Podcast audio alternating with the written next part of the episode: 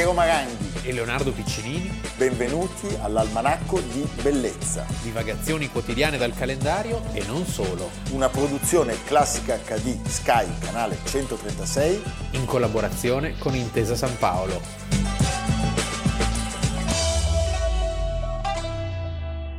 Almanacco di Bellezza, 28 luglio. Allora, noi vorremmo gustare una saporitissima tagliata che in realtà si chiama Robespierre. La Robespierre, perché oggi noi parliamo di questo personaggio. Però occhio che a quest'ora la gente sta mangiando, eh. Sì, questo è vero. No, ma è ancora più inquietante. Cioè, secondo me è una dimostrazione in fondo della ferocia di Robespierre, perché pare che fosse lui ad amare molto la carne, sì, e avesse ispirato il nome di queste fettine tagliate in maniera così netta, pensando al suo strumento che poi sarà fatale, sì, a lui. Il tagliasigari. Perché adesso parliamo di quello. Cioè d'altra, noi parliamo di quello parte che accade il 28 luglio. Un uomo che dice: la virtù deve fare del terrore un suo complice se vuole essere di guida alle azioni degli uomini. Guarda, ti posso dire che il mondo non è poi così tanto cambiato. No, in fondo no. Abbiamo avuto chi ha detto in questo paese che il sospetto è l'anticamera della verità. Peraltro una persona... Sto parlando di Leoluca Orlando, che è una persona anche stimabile per certi aspetti. Parla anche tedesco benissimo, sì, perché ha studiato ad Heidelberg. Sa anche l'arabo. Però è una frase inquietante. Sì. Lasciami dire questo. Va bene. Allora, il 28 luglio del 1794, quindi sempre a luglio, pochi anni dopo, finisce... Che caldo, tra l'altro. Viene ghigliottinato, sì, Maximilien François-Marie Robespierre, Isidore, sì, Robespierre. Dove viene ghigliottinato? In quella che tutti noi conosciamo col nome di Place de la Concorde, ma che allora si chiamava Place de la Révolution, dopo aver portato per anni il nome di Place Louis XV. E quindi, sì, come dire, la storia. Sic transit gloria mundi. Esatto. Sì. Quando cambiavano i nomi in Russia, uguale. Sì. Dicevano che era la Perestroika.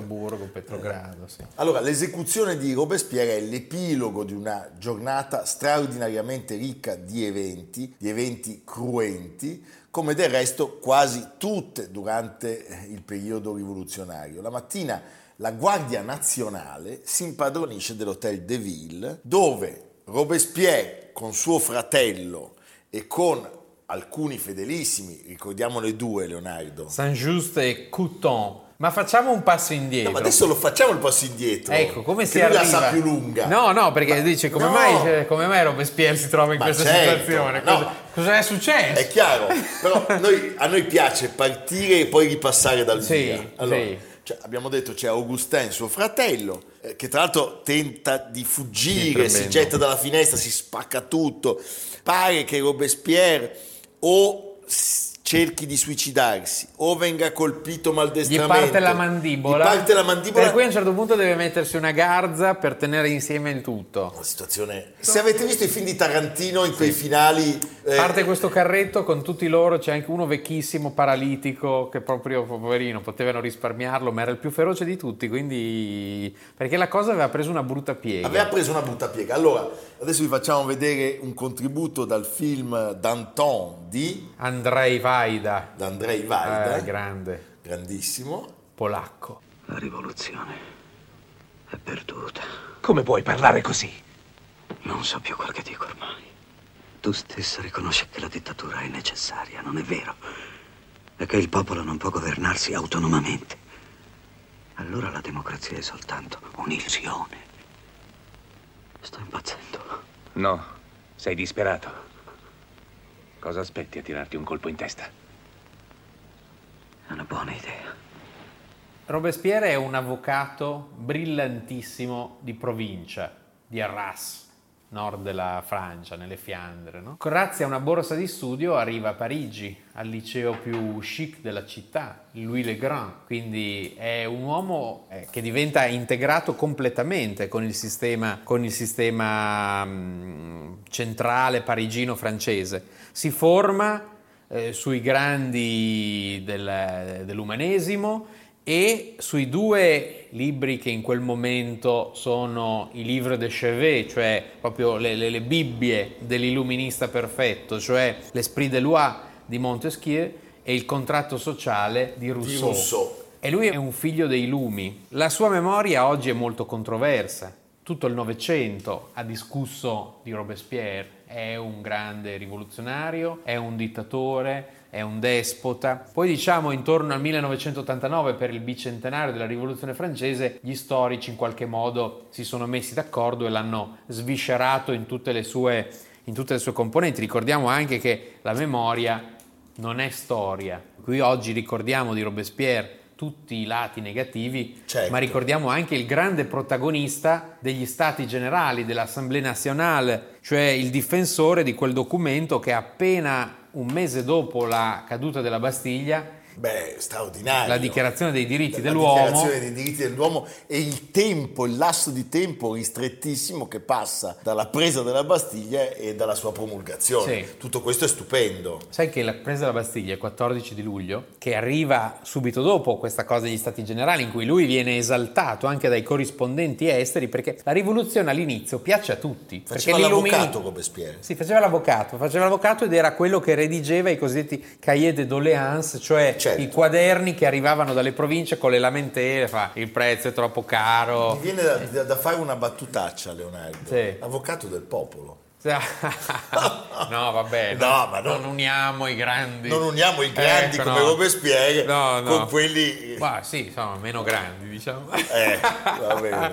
Ecco. Però potrebbe fare la stessa fine. No! Andiamo avanti. Ma anche perché non è il momento di ghigliottina, adesso non è il momento di ghigliottina. Oddio. Va bene. Il 14 luglio del 1789 Immanuel Kant, che era solito andare in passeggiata per la città di Königsberg, addirittura si dice che gli orologi si regolassero a Königsberg nel momento in cui lui usciva di casa, rinuncia alla passeggiata, cioè è talmente Kant e Hegel erigerà addirittura l'albero della libertà, cioè in tutta Europa la rivoluzione francese è vista come il coronamento dei principi dell'illuminismo. Nessuno immaginava che sarebbe poi andata a finire come è andata a finire.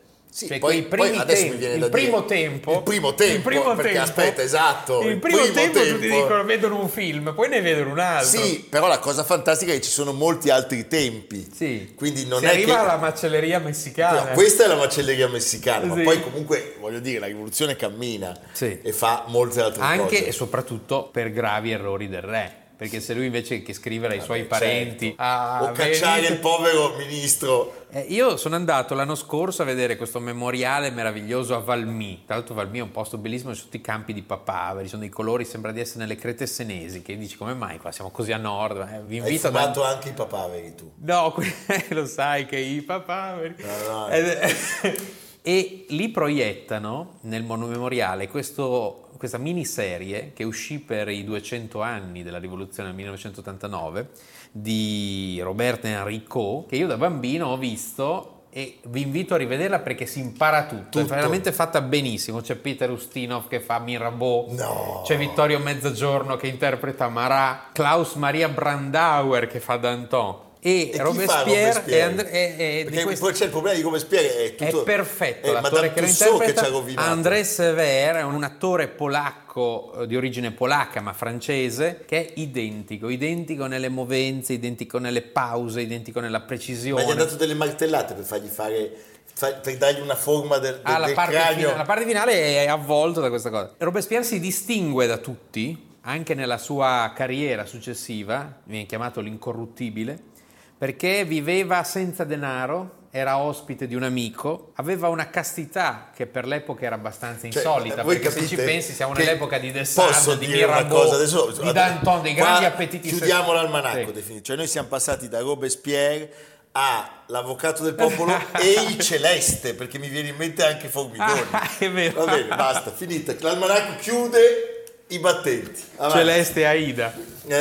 Oggi ne ho per tutti, sì, capisci? Ho iniziato con Leoluca Orlando, poi Giuseppe Conte, adesso Formigoni. Hai dimenticato però chi? I Giacobini. I Giacobini. E chi sono i Giacobini oggi? Travaglio. Hai capito? Cioè, è proprio l'orrore. Perché si chiamavano Giacobini? Si chiamavano Giacobini perché Perché si trovavano nell'antico convento di Saint-Jacob, che è in Faubourg-Saint-Honoré, da quelle parti lì, e era un convento domenicano. Infatti i Giacobini, prima della rivoluzione francese, come i Dorotei nel convento di Santa Dorotea, sì, o come Blackfriars, quelli.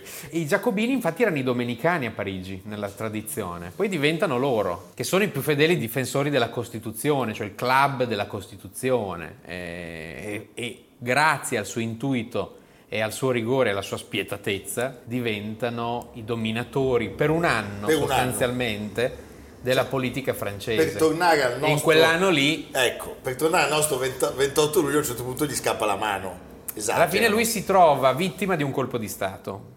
Alcuni prendono la mano alla situazione e dicono così non si può più andare avanti. D'Anton è la vittima più illustre. Certo. Si sfrutta il fatto che era un uomo molto ingordo, sia dal punto di vista sessuale che dell'arricchirsi. Era diventato molto ricco anche grazie ad alcune requisizioni, perché sai, c'erano già i primi eserciti rivoluzionari che andavano nelle Fiandre, andavano di qua di là, e lui si era arricchito enormemente e quindi viene fatto fuori in poco tempo. Sta di fatto che quel 28 luglio si arriva alla resa dei conti. Loro vengono trascinati 14 ore più tardi, l'assalto all'Hotel de Ville, attraverso un'immensa folla, per essere condotti alla ghigliottina e di fatto per avere un simbolo che determini la fine della tirannia. Poi di lì a poco ne arriva un'altra di tirannia, ma più illuminata. Beh, Napoleone era un seguace di Robespierre, tant'è che veniva definito Robespierre a cavallo all'inizio. Vedi? Beh, Napoleone all'inizio è pienamente repubblicano, cioè un figlio del direttorio, certo. Quindi solo che Napoleone voleva ordine. E come si conclude questa vicenda? La storia ci insegna sempre tante cose.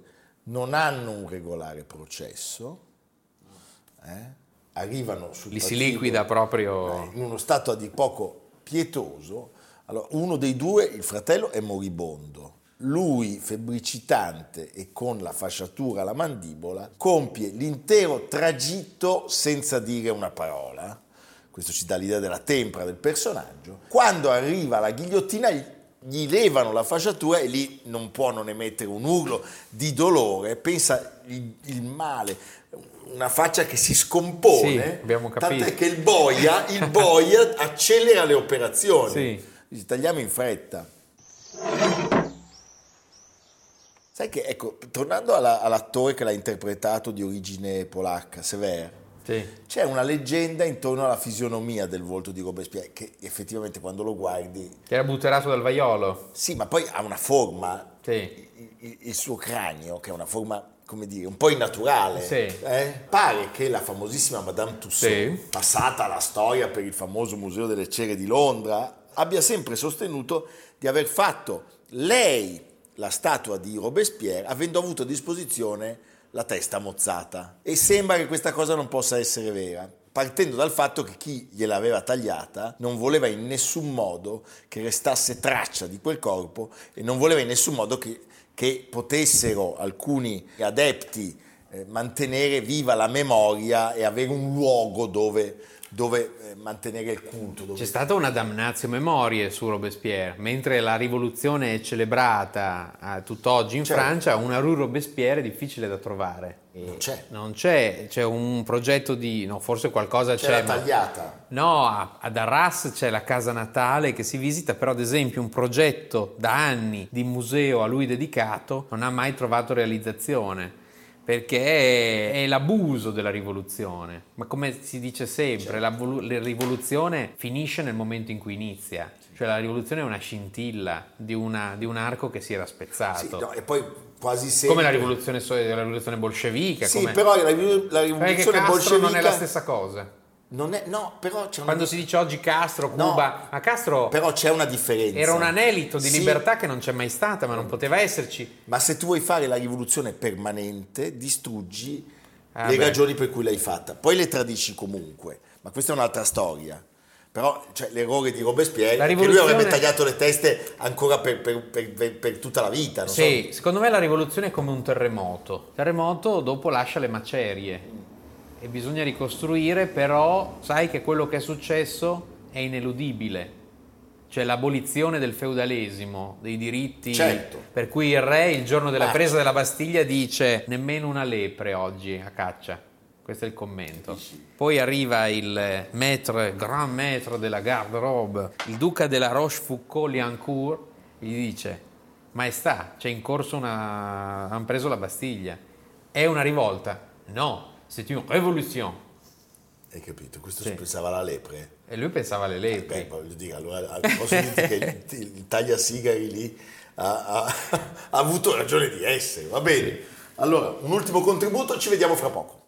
Andrea Chenier, Savio, Ilia Legre, sono io. Viva la morte,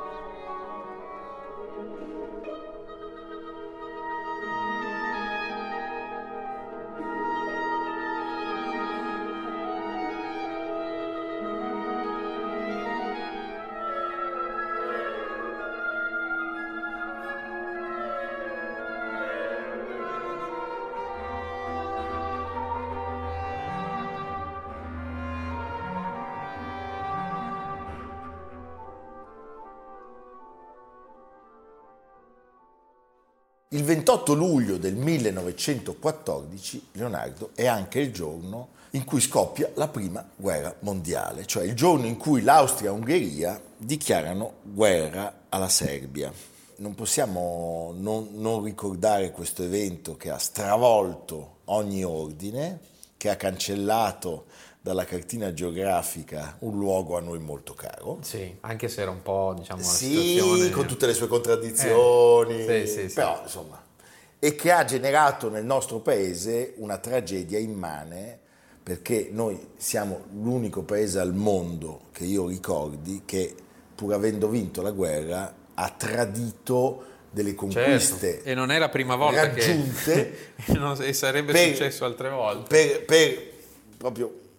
mani e piedi, sì, consegnarsi a una dittatura, perché l'Italia vince la guerra, è un paese che ha tutte le sue timidezze liberali, un importante generale per essere fascista, un importante generale che era contrario all'intervento dell'Italia in guerra a fianco della Francia e dell'Inghilterra, precipita misteriosamente dall'hotel, oggi è l'Hotel Palace di fianco alla stazione di Torino, proprio all'inizio, una storia ancora poco chiara e che non è mai, era credo capo di stato maggiore. Lui era favorevole alla guerra ma voleva essere fedele all'alleanza con i tedeschi? Beh, allora ricordiamoci che l'Austria aveva proposto all'Italia, certo, di praticamente dare tutto. Beh, ci avrebbero coperto pur di non avere un fronte anche a sud. No, ma perché poi soprattutto toglievi un fronte all'Austria e ne aprivi uno alla Francia. In realtà si è sempre molto insistito su questa cosa della moglie del re, Elena di Montenegro, e quindi dell'avvicinamento. Il Montenegro era una sorta di protettorato russo,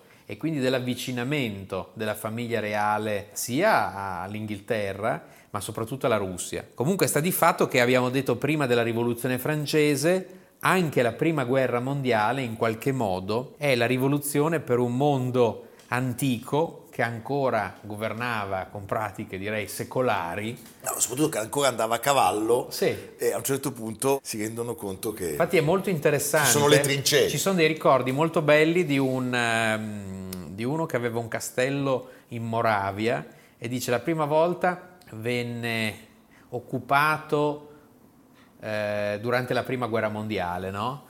L'Austria sconfitta... E arrivarono e c'era ancora un linguaggio da gentiluomini tra occupanti e occupati. Il castello poi venne occupato una seconda volta nella seconda guerra mondiale. Il linguaggio fu totalmente diverso, bruciarono tutto e... Cioè, ma pensa, sono gli stessi anni in cui De Gaulle, prigioniero, fatto prigioniero, scappa tipo 14 volte dal campo di prigionia nella prima guerra mondiale. Nella seconda guerra mondiale, se un colonnello fosse scappato 2 volte, l'avrebbero messo al muro. Era cambiato tutto. Lo stendevano. Facciamo un po' di contestualizzazione. La parola chiave è Sarajevo. Sarajevo, beh sì. 28 giugno 1914, quindi un Gavrilo Princip. Quindi oggi parliamo del 28 luglio, c'è un mese di distanza tra l'attentato a Francesco Ferdinando, nipote di Francesco Giuseppe, figlio del fratello minore Carlo Dovico. Ma soprattutto erede al trono. Ed erede al trono dopo che tutti gli altri erano stati esclusi o morti. Una situazione terribile. E il 28 luglio in cui l'Austria dichiara guerra. Perché si aspetta un mese? Questo è molto interessante. Perché era finita la mietitura e siccome i contadini venivano chiamati alle armi, a giugno ancora non si poteva direttamente entrare in guerra. Passa un mese perché inizia quella che è cosiddetta negli eserciti di tutti i tempi la licenza del raccolto. Cioè, finiti gli impegni dei contadini, sai, ad agosto non si lavora, no? Certo. Se tu vai in campagna... però pensavo anche a tutto quel filone di diplomazia. E l'Austria-Ungheria era proprio il paradiso del contadino però soldato. Però c'è anche tutto quel tema, sì, della diplomazia parallela, i cugini che si scrivono, si chiamano, Anche se i tedeschi avevano già nel cassetto da tempo, perché i tedeschi erano come una sorta di ping pong, no? Tra Francia e Germania c'era un ping pong che durava da tempo. I francesi avevano sedani in testa. Sì, però è interessante, ecco, questo è un grande libro che vi consiglio di prendere, vedete anche voluminoso. Si legge velocemente. Se voi dovete andare, non so, da Milano a Saronno o da Firenze o a Sarajevo o da Firenze a Prato, questo lo leggete perché... Però se invece andate a Sarajevo devo prendere gli occhiali.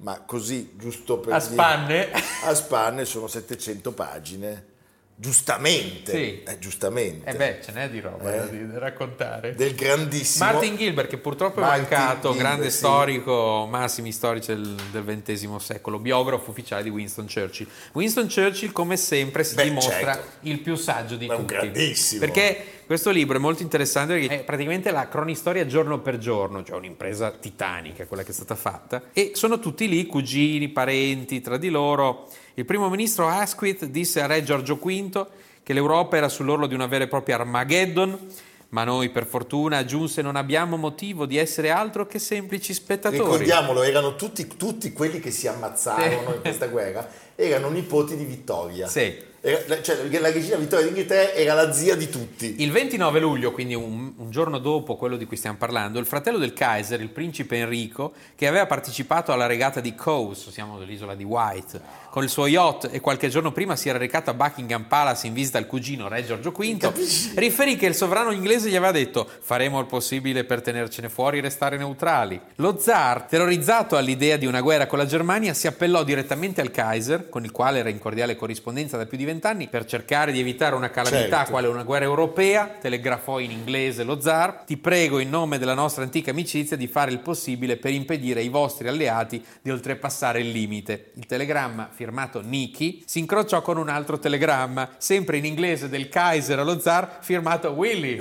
Sto esercitando tutta la mia influenza per indurre gli austriaci a trattare immediatamente. Bugia per arrivare... totale. No, sembra altro che i consigli d'amministrazione di oggi. Ma bugia è come l'idea di una famigliola, sì, che decide se fare o meno una battaglia navale, sì, solo che poi muoiono una quantità di civili e di soldati pazzesca È una guerra di una ferocia inaudita, l'utilizzo del gas, poi non c'è nessun freno inibitorio all'utilizzo di tutte le cose che si erano scoperte. Certo, e questa è la grande novità. Cioè tutto quello che gli passava per le mani lo usavano. Il piano fallisce da subito, nel senso che i tedeschi, che avevano già nel cassetto il famoso piano Schlieffen, bastava riaprirlo e tirarlo fuori, avevano questo incubo, essendo la Germania stretta tra questa alleanza innaturale, se ci pensi, tra la Francia repubblicana e la Russia degli zar, cioè i due paesi più diversi possibile, certo. Aveva la paura di rimanere intrappolata e quindi, come insegnava Napoleone, divide et impera, cioè prima sconfiggi uno e poi sconfiggi l'altro, no? Solo che non ce la fanno, perché la trincea che non era ipotizzata, la cosiddetta linea Maginot, la trincea che sarà ciò che caratterizza la storia della prima guerra mondiale, all'inizio non si sapeva neanche cosa fosse. E invece sarà il destino, perché queste guerre sono... Tant'è che possiamo dirlo, tutto quello che la Francia non ha fatto e non ha meritato nella seconda, dobbiamo riconoscerglielo nella prima. Sì, la Francia nella prima è una grande potenza. È una grande potenza, certo. E nonostante tutti i vari Pickelaube, gli elmetti col chiodo, che poi verranno sostituiti perché erano... riconoscibili in battaglia, se portavi l'elmetto col chiodo si vedeva da lontano, e quindi fanno l'elmetto che poi è lo Stahlhelm, certo, che diventa quello della seconda guerra mondiale, quello che quando lo vedi hai paura, quello lì sì, quando vedi quell'elmetto hai subito, paperino, subito che c'è anche, paura, che c'è anche nelle cose di Walt Disney. Allora, cerchiamo di mettere a fuoco i blocchi quali erano le tre nazioni che pochi decenni prima si erano vicendevolmente scannate, cioè la Germania, l'Austria e l'Italia. Erano alleate nella triplice alleanza. La Francia, la Russia e l'Inghilterra nella triplice intesa. I Balcani, come spesso è accaduto in Europa, essendo il punto di congiunzione tra tutte le istanze politiche, religiose, etniche... Che si erano affrancati da poco dal dominio ottomano. La Serbia, in particolare, era una nazione emergente che cercava di creare un vasto stato balcanico, tant'è che il giornale degli irredentisti slavi, e Principe era uno di questi, che si stampava a Belgrado, aveva un nome evocativo, Piemonte, perché si pensava al modello del Piemonte, cioè che aveva unificato l'Italia. E poi prendiamo tutti. Sì. Con la fine della prima guerra si sarebbero riusciti, perché la Serbia si sarebbe allargata e poi sarebbe diventata poi Jugoslavia. È il luogo dove arrivano le istanze cattoliche, diciamo, germaniche, quelle ortodosse slave, e poi arrivano anche i musulmani dalla parte, diciamo, del sud. Quindi immaginatevi voi. Tu sei mai stata a Sarajevo? Sì, una volta sola, è una città bellissima. Io sono stato proprio nel 2014 per i 100 anni della prima guerra mondiale, è una città che ha sofferto tantissimo, come sappiamo. È impressionante il contrasto tra la parte, cioè adesso c'è un sindaco donna, credo che si sta dando molto da fare, e c'è impressionante il contrasto tra la parte islamica, che è stata tutta restaurata meticolosamente a spese dei paesi del Golfo, e quella ancora asburgica con le case, con i simboli, con i segni dei bombardamenti, un po' annerite, insomma, a Vienna, sembra di essere a Vienna, sì. 50 anni fa. Bellissimo, c'è una vita notturna incredibile.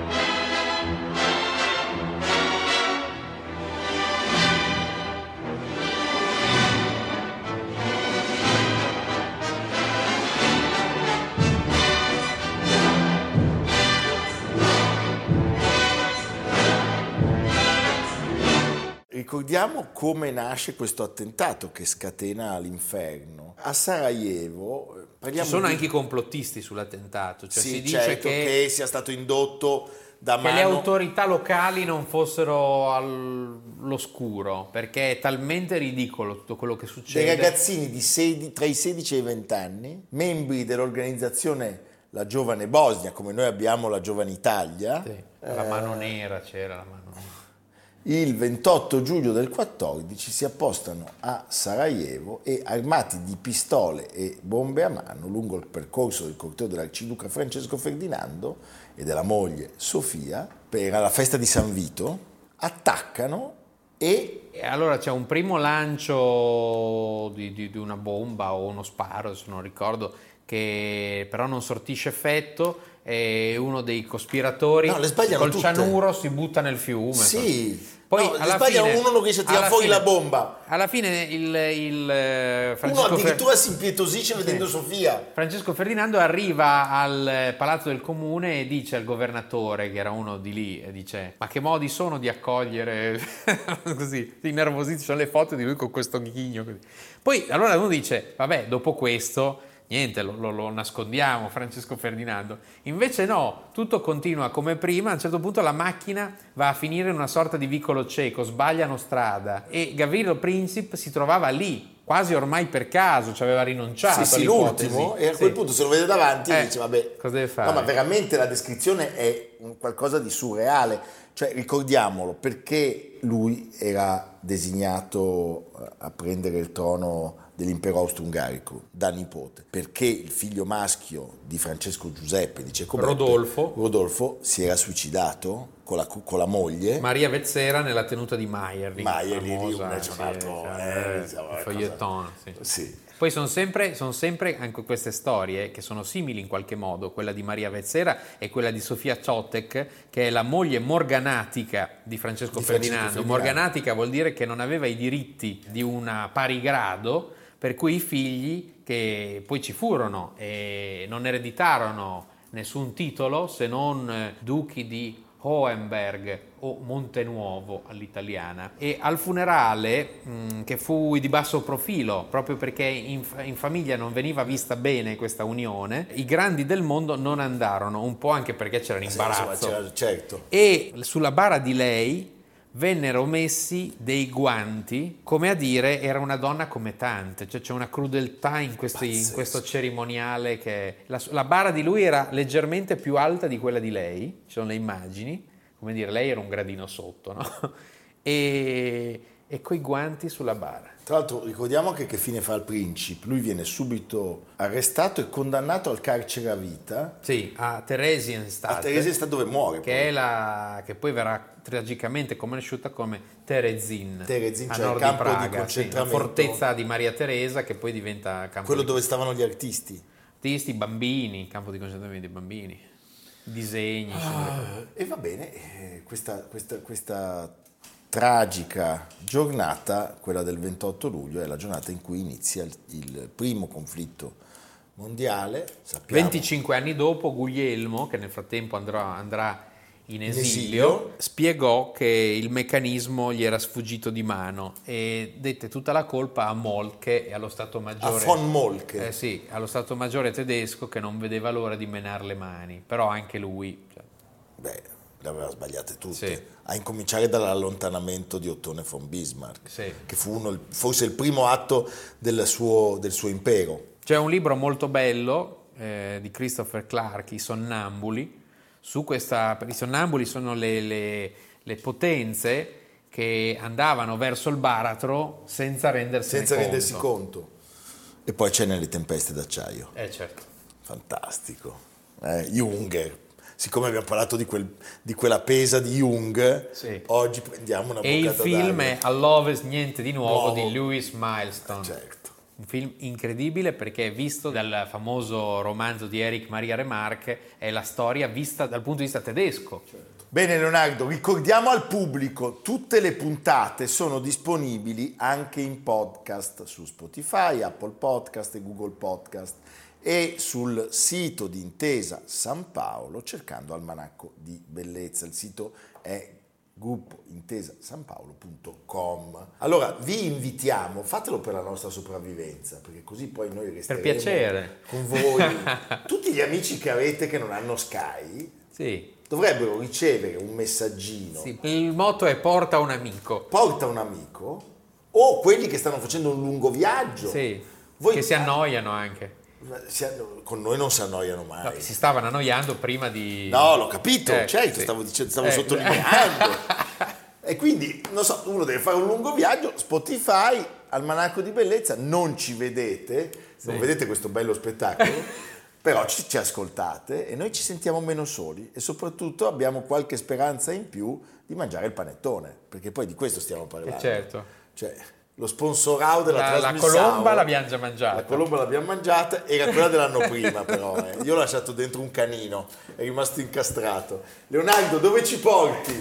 Allora, no, direi che non si può, appunto, approfittando di questo mattone, che però è un libro veramente di piacevolissima lettura, perché nessuno mai legge e studia la guerra mondiale dall'inizio alla fine, si va sempre per temi, certo, che è noioso, perché i temi ormai li conosciamo, le navi mitragliatrici, i gas, sappiamo. Il giovane tenente Rommel. Però come le cose si incatenano l'una all'altra su vari fronti è molto interessante. E da questo potete girare per alcuni dei posti più belli d'Europa, a partire dalle nostre montagne, a partire dall'Italia, perché dal Monte Grappa alle Dolomiti c'è un vero museo a cielo aperto, il Lagazzuoi, il Passo di Valparola, ci sono forti austriaci ovunque, e fino a Rovereto, dove nel castello c'è il museo della Prima Guerra Mondiale e la campana dei caduti.